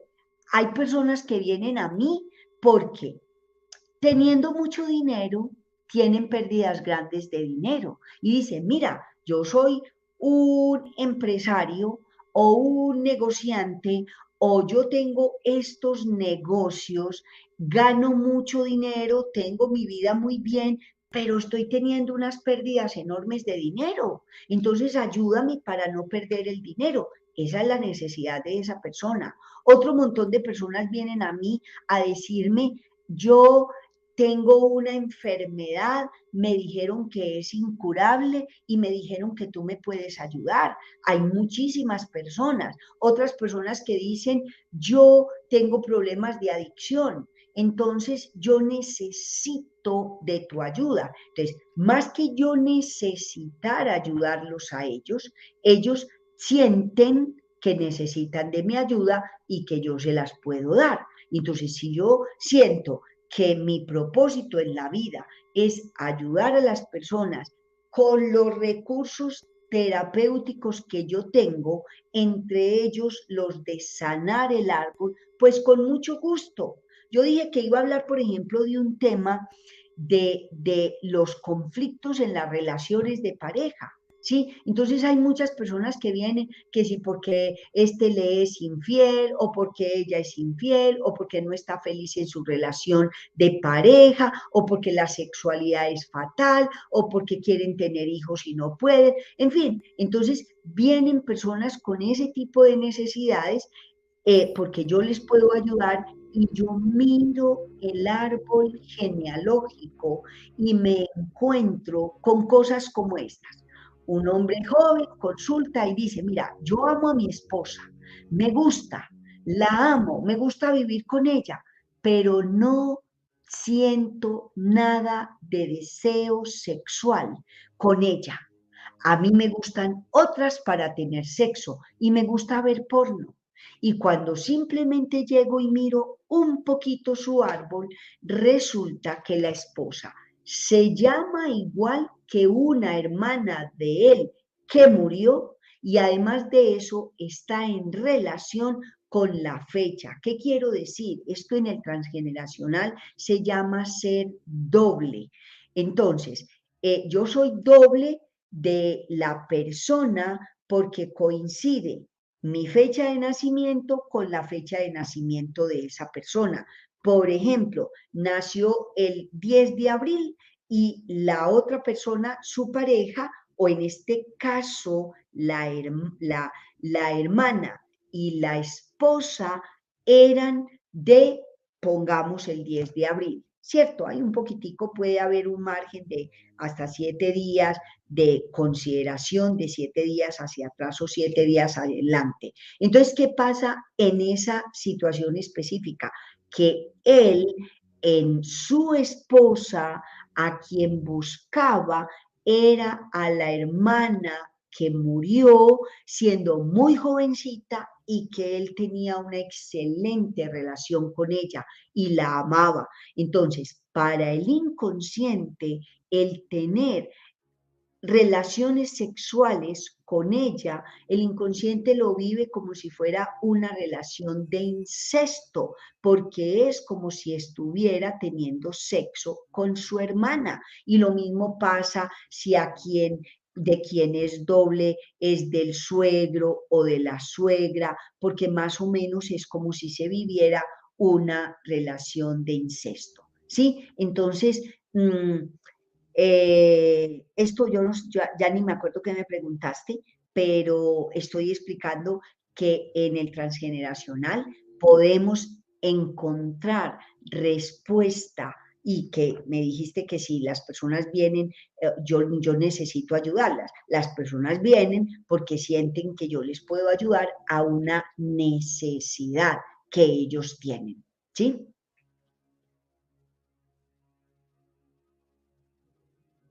Pero otra vez, sigue mi pregunta prevaleciendo.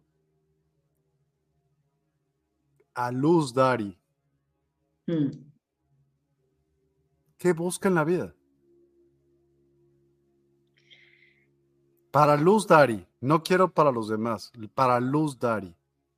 Porque Luz Dari tiene también un lugar y debe de ser tu lugar. Sí. ¿Cuál es? Yo tú dijiste que busco en la vida. Yo te voy a decir que yo me siento una persona muy afortunada, muy bendecida, vivo bien, me encanta, amo, me aman, me relaciono bien, ayudo a personas. Entonces eso hace, esas cosas hacen que yo me sienta feliz. ¿cierto? Entonces yo vivo muy contenta y muy agradecida. Y como ya tengo todo eso en mí, te puedo decir, tengo paz. Ahora bien, ¿qué me hace falta? A mí me gustaría poder ayudar más de manera eficiente y de la manera adecuada a otros miembros de mi familia a que también estén muy bien. ¿Para, qué? Para yo sentirme aún mejor de ver que ellos están bien. Ahora, respetando los procesos de ellos, porque yo digo, así sea mi hermano o mi hermana de sangre, porque somos hijos del mismo papá o de la misma mamá, ¿cierto? En esta existencia, entonces los otros también son hermanos, porque son seres humanos. Entonces, puede que ese hermano o esa hermana mía no sienta la necesidad de vivir mejor, está conforme con la manera que tiene. Respeto o procuro respetar. Yo no le voy a ir diciendo a todo el mundo, yo, yo te ayudo, yo te ayudo, yo te ayudo. No, yo de hecho, por ejemplo, si veo una persona, por ejemplo, que tenga una enfermedad, ¿sí? Y yo me encuentro con esa persona o veo que tiene un niño que está enfermo, yo pregunto, oye, ¿qué tiene tu hijo o qué tienes tú? Entonces le pregunto. Entonces, de acuerdo a lo que me diga, en fin, qué está haciendo, etcétera, etcétera, yo le, yo le digo, yo te puedo ayudar a que ese niño o tú se puedan sanar, porque es encontrar el poder de la sanación en ellos mismos. Si la persona acepta mi ayuda, maravilloso. Si no, yo no puedo hacer nada. Y así es con todo en la vida. Si el otro no quiere, yo no puedo obligarlo a que reciba la ayuda. Pero tú lo sabes regalado, digo, tuviste nueve hermanos, nueve, nueve, son un montón. ¿Cuántos hijos tienes tú hoy? Sí, se puede no tengo hijos. No tuve hijos. No, no ejercí la maternidad. ¿Por qué no? Por un tema inconsciente. Porque, pues eso lo vine a saber ya de adulta, cuando ya había decidido no buscar tener hijos, ¿sí? ¿Y qué fue? Eh, preparando una clase inclusive, entonces yo me planteé, pues no, preparando una clase, dije, ah, con razón, yo no tuve hijos. ¿Por qué? Porque de manera inconsciente, ¿cierto? Interpretamos las mujeres de mi familia que el papá es un peligro para los hijos ¿Por qué? Porque nos pegaba. Entonces, el papá es peligroso y pues para no tener un papá peligroso, mejor no tener hijos. Entonces, por ejemplo, eh, eh, una de las hermanas, madre soltera, la otra un matrimonio más o menos que termina en divorcio. La otra inicialmente madre soltera, después se casa y después se divorcia en cuanto tiene los hijos. Ya no, no necesito o eso es todo inconsciente. No necesito o no quiero tener al papá de mis hijos aquí con mis hijos porque les puede hacer daño. Todo eso es inconsciente y de eso me di cuenta yo cuando ya estaba adulta y cuando dije durante un poquitico de tiempo, dije, bueno, vamos a hacer un bebé y pues en ese poquitico de tiempo no vino y yo dije, ya, me, voy a dedicar a lo mío y también puedo ser feliz sin ejercer la maternidad. Y vivo muy contenta así y vivo en una excelente relación de pareja ¿cierto? Entonces, yo puedo decir, a nivel, de, a muchos niveles, yo estoy muy bien, estoy muy contenta, estoy muy tranquila con la vida y pienso que todo eso es gracias a todo el proceso personal, terapéutico e incluso espiritual que he realizado y que sigo realizando. Por supuesto. Yo, Miguel, opina que quiere tener una gran vida, más bien, quiere tener una gran muerte. Y para tener una gran muerte, esa fuerza necesario tener una gran vida. Si tú, si yo trasladara mi pensar en ti, o tú me contestaras ello, ¿me podrías decir para ti qué es una gran vida? Mira, yo tenía una pregunta para ti. ¿Qué es para ti una gran muerte? el haber realizado casi o realizar lo que hago con convicción y no por esclavismo. Eso es para mí una gran vida. Y así tuve una gran muerte. Sí, pero ¿qué es una gran muerte? Eso mismo que te digo, el poder haber hecho lo que yo haya decidido hacer en plena conciencia. ¿Y tú lo estás haciendo? Trato sin duda alguna de hacerlo día con día, conscientemente. O sea que tú en este momento, si tú trasciendes, que ojalá que no todavía, ¿cierto? Que se demore mucho tiempo, entonces tú ya estarías sintiendo que como tuviste una gran vida porque te has estado ocupando y haciéndote cargo de lo que quieres hacer y de vivir como quieres vivir, si trascendieras mañana ya vas a tener una gran muerte. No lo sé, tendría que estar en el momento, ¿sabes? Pero, por ejemplo,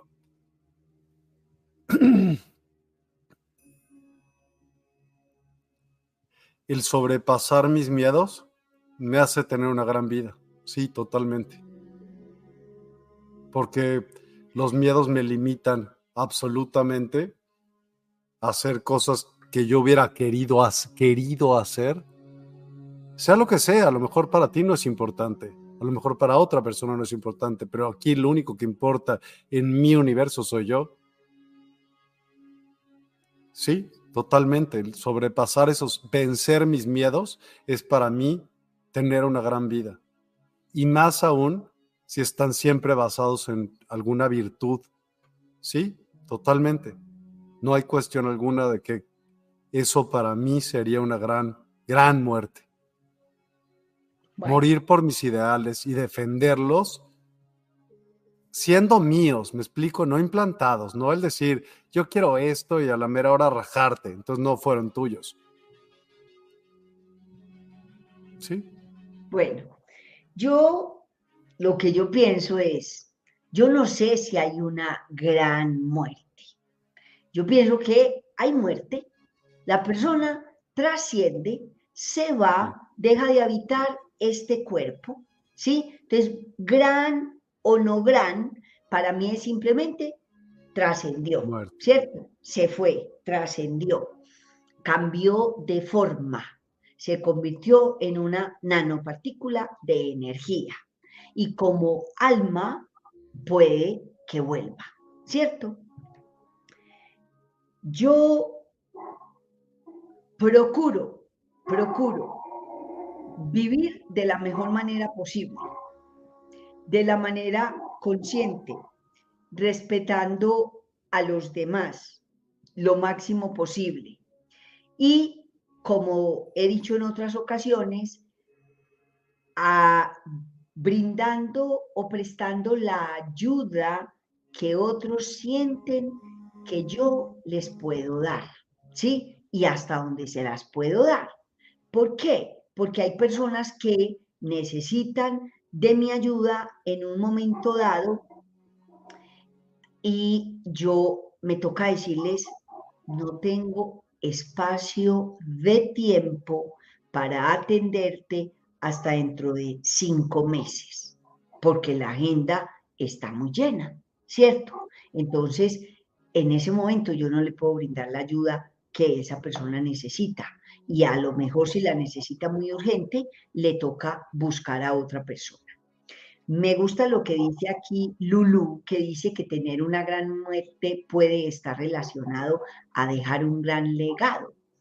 Puede que sí, y a mí también me gustaría eso, por ejemplo, yo en este momento tengo pendiente algo. Tengo pendiente que tengo una cantidad enorme de material para ponerlo en varios libros y yo sé que eso le ayudaría a muchas personas que al leer los casos ahí se van a sentir identificados y al ver la solución les va a servir para, la, para solucionar lo que les pasa a ellos, ¿cierto? Entonces, yo tengo ese pendiente. Ojalá lo pueda cumplir, ojalá, ¿estoy haciendo lo suficiente para llevarlo a cabo? Todavía no. ¿Por qué? No estoy haciendo lo suficiente porque me cuesta mucho decirle a las personas que no. Entonces, estos días alguien me llama, me dice, mira, alguien me dio tu número de teléfono, por favor, ayúdame, mi esposo le acaba de diagnosticar un cáncer, eh, estamos dispuestos a hacer lo que sea, etcétera, etcétera, etcétera. Y entonces yo, ay, ¿cómo hago? Miro la agenda, yo sé que le puedo ayudar con lo que yo conozco, con lo que sé hacer. Entonces, finalmente, cuando yo que pongo en la agenda y separo un día que está supuestamente para yo escribir u organizar la información o estudiar más, finalmente termino llenándolo con las personas que me dicen que necesitan la cita urgente. Entonces yo no estoy haciendo lo que debo hacer para cumplir con ese propósito. ¿Sí? Entonces, eh, ¿me voy a sentir culpable por eso? No, no me quiero sentir culpable porque la culpa no sirve para nada bueno. Sin embargo, sin embargo, sí que deseo llevar a cabo ese propósito. Realmente quiero eh, cumplir con él. Mm, creo que casi que es lo único que me falta. Eh, no escribir un solo libro, sino muchos porque tengo muchísimo material. Y Erika dice, para mí sería quedarme dormida, una gran muerte. Eso es chévere, es que puede ser así, sin sufrimiento. Yo casi que diría, hasta de pronto en un momento que esté disfrutando al máximo, por ejemplo, disfrutando de ver una puesta de sol, por ejemplo, disfrutando de ver una mariposa, disfrutando de ver el mar, cómo se une con el cielo, con el firmamento, disfrutando de algo fantástico, Curioso que hayas dicho todo naturaleza, porque tú eres naturaleza. Sí. Todos somos naturaleza. Sí.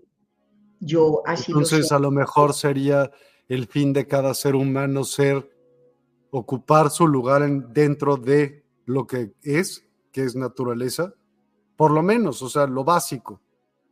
Es que yo diría que no es posible que no sea así. ¿Por qué?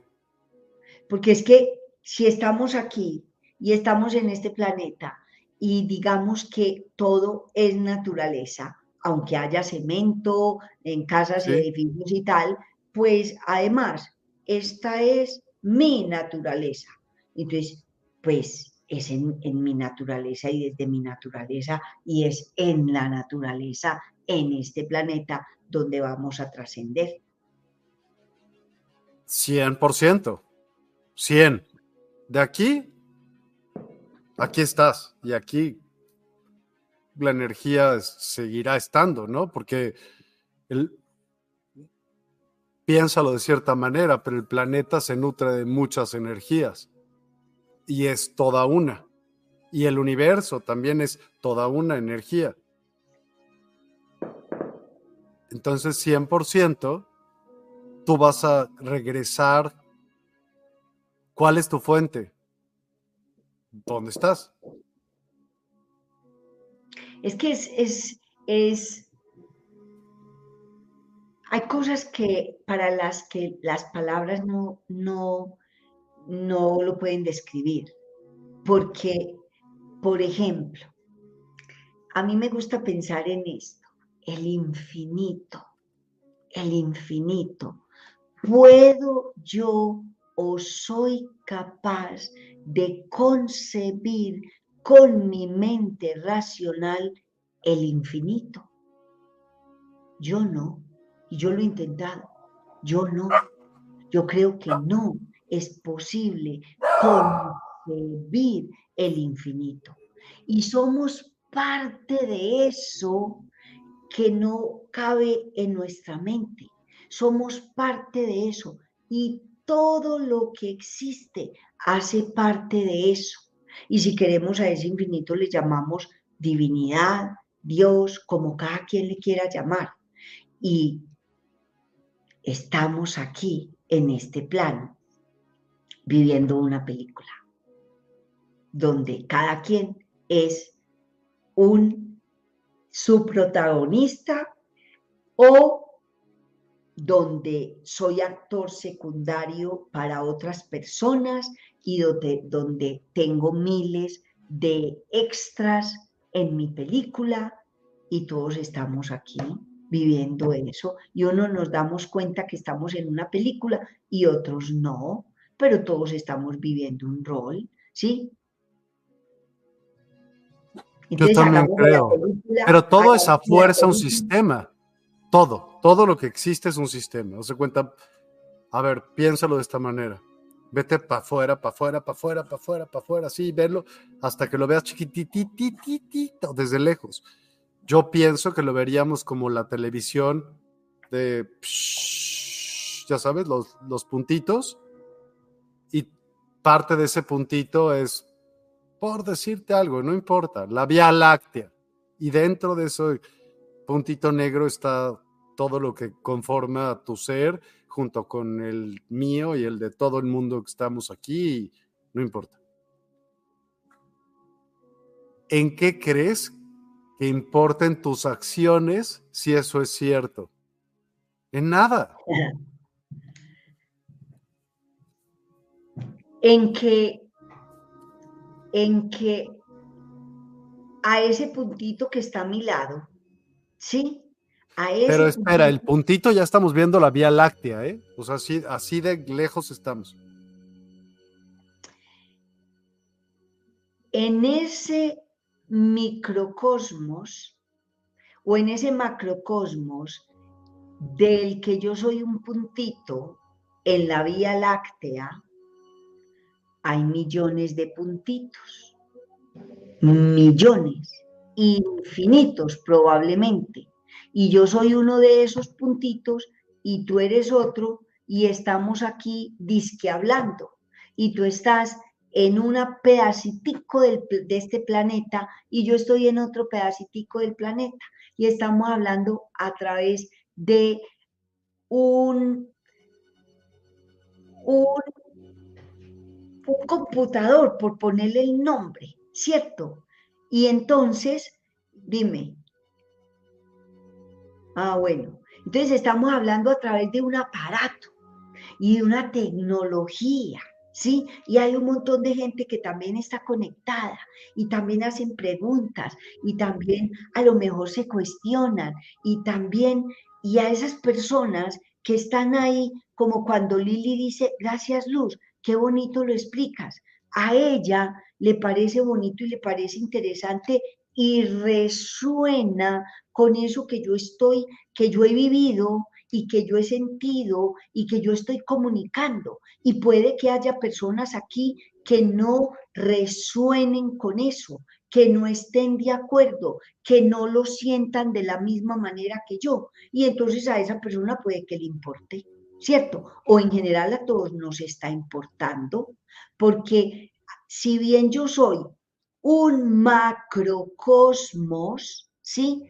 Estoy compuesta de millones de microcosmos que son las células, ¿sí? Y hay células que conforman mi hígado, otras células que conforman la piel, otras que conforman Y vamos a quedar de acuerdo que cada célula es un ente, es una entidad.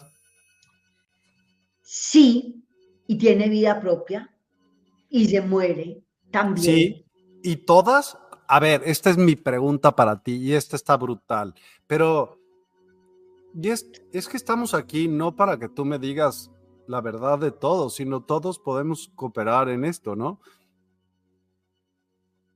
¿Cómo crees tú, cómo crees tú que todas esas particulitas ok, ya, células, y vete para atrás si quieres, ¿no? Quarks, lo que tú quieras. Se pusieron de acuerdo para decir, vamos a hacer a Luz Dari. O sea, todos vamos a conformar a las a luz Dari y, y por eso yo creo que también tienes tantos pensamientos, porque todos esos entes piensan y pues unos más que otros, dependiendo la frecuencia vibratoria en donde estés ocupando en ese momento, puedes oír la sumatoria de ellos. Por eso pensamos 900 mil cosas, ah, ¿no? Bueno, eso pienso yo. ¿Qué opinas? Dime qué, qué le ves a ello. ¿Por qué te ríes? ¿Piensas que estoy muy loco o qué? No, porque estoy, estoy pensando en, en, la respuesta y en eso que estás diciendo, de que cada célula, yo creo que es más cada paquete de células. Ahora bien, un paquete de células, porque son específicas, conforman mi hígado. Otro paquete de células conforman el pulmón, otro paquete de células el corazón, otro paquete de células la piel, otro paquete de células las neuronas, ¿sí? Entonces, que si tienen vida propia, si yo, como el, este macrocosmos, dejo de existir, esas células también dejan de existir. Dependen de que yo exista como este ser humano que soy para que ellas también existan. Si yo dejo de existir, esas células que me conforman a mí también dejan de existir. No. O las que te conforman a ti. Todo es energía. Sí. La energía tiene varias características. Entonces se transforman, porque la energía se transforma. Se degrada, se transforma, se varias cosas, pero nunca deja de existir. La, entonces la conciencia tampoco podría dejar de existir. Y si esto fuera cierto, tú recordarías tu vida pasada. ¿Por qué dejas de tener conciencia de lo que antes pasó? Sí, es. Yo no estoy siendo ni, ni negando ni acertando que existan vidas pasadas, pero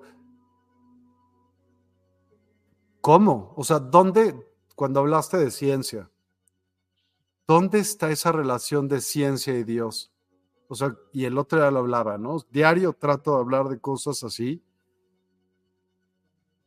¿Dónde? ¿Dónde? O sea, porque dice X que es científico, ¿cómo lo puede? No hay manera de comprobar nada de esto.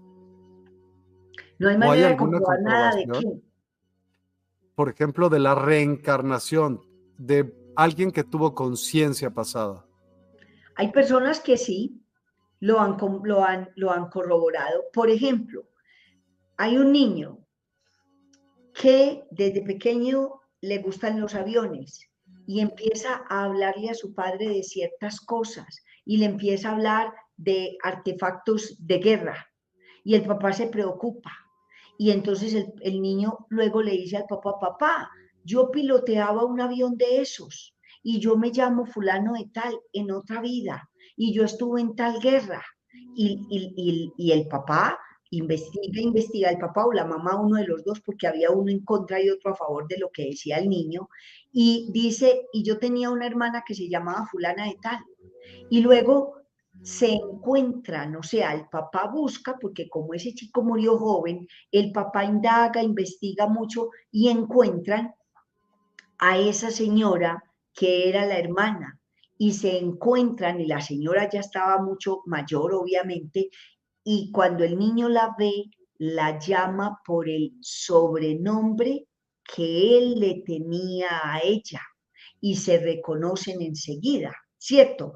Y eso lo podemos ver, pues se, pudo ver, esto es una investigación de un psiquiatra, y entonces, eh, ¿cómo era que ese niño sabía y conocía la, la, marca del avión o el modelo, el de las armas, etcétera, etcétera?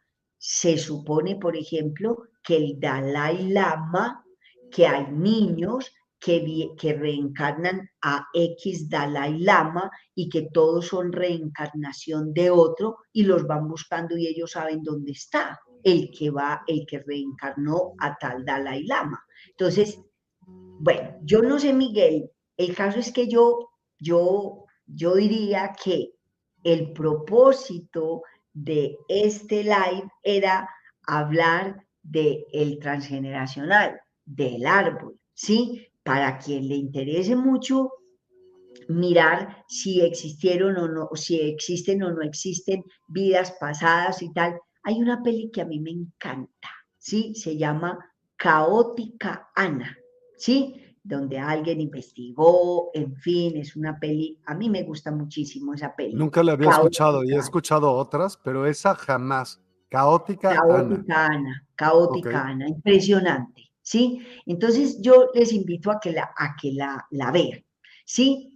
Y pues para quienes aquí han dicho que quieren sanar su árbol genealógico en mi página web bioreprogramación.com o en las redes arroba bioreprogramación guion bajo o al medio en Instagram también encuentran, de hecho se están pasando todavía posiblemente unos unas clases que yo di hace como dos semanas sobre el árbol y donde explico muchas cosas sobre el árbol que yo sé que les puede ayudar, ¿sí? Entonces, este fin de semana, el 17, 18 y 19 de noviembre, yo tengo un taller de psicogenealogía. Se puede hacer de manera presencial en Medellín y de manera virtual desde cualquier parte del planeta lo puedes hacer.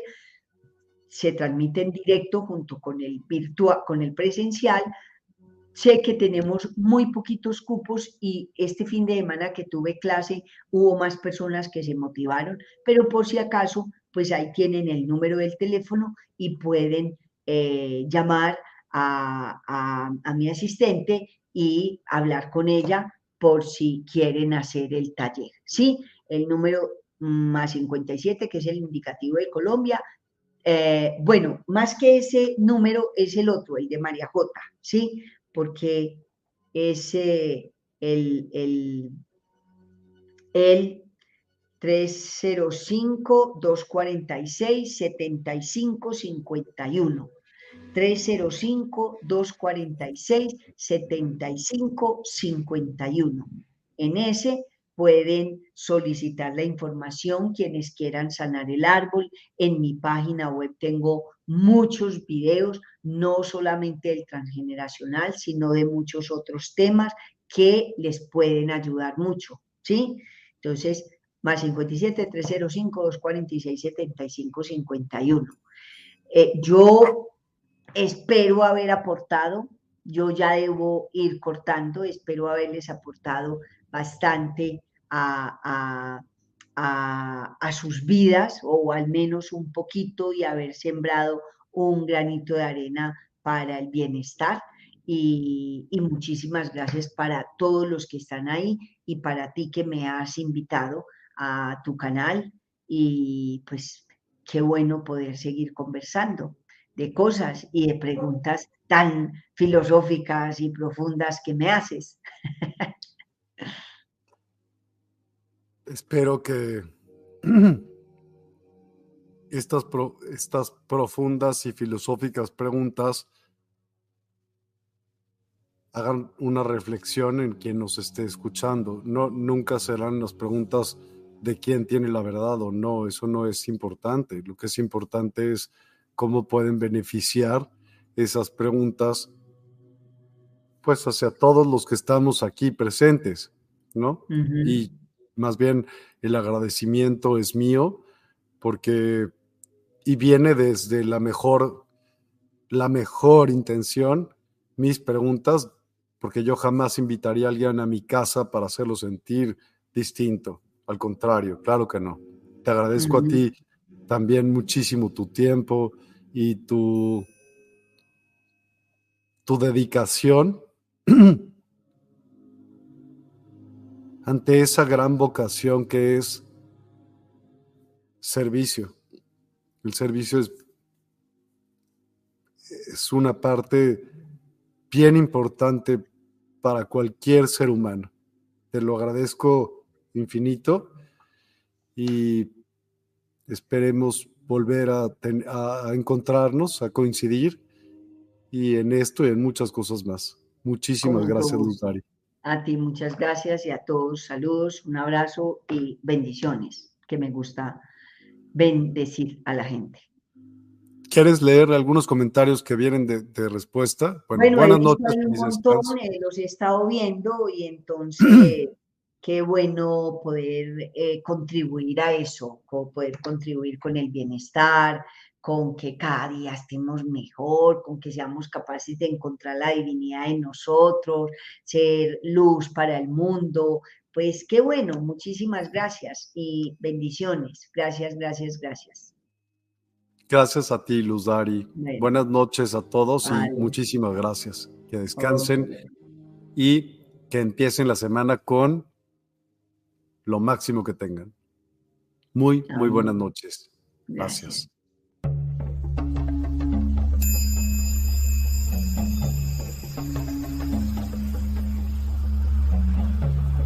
Despierta tu conciencia.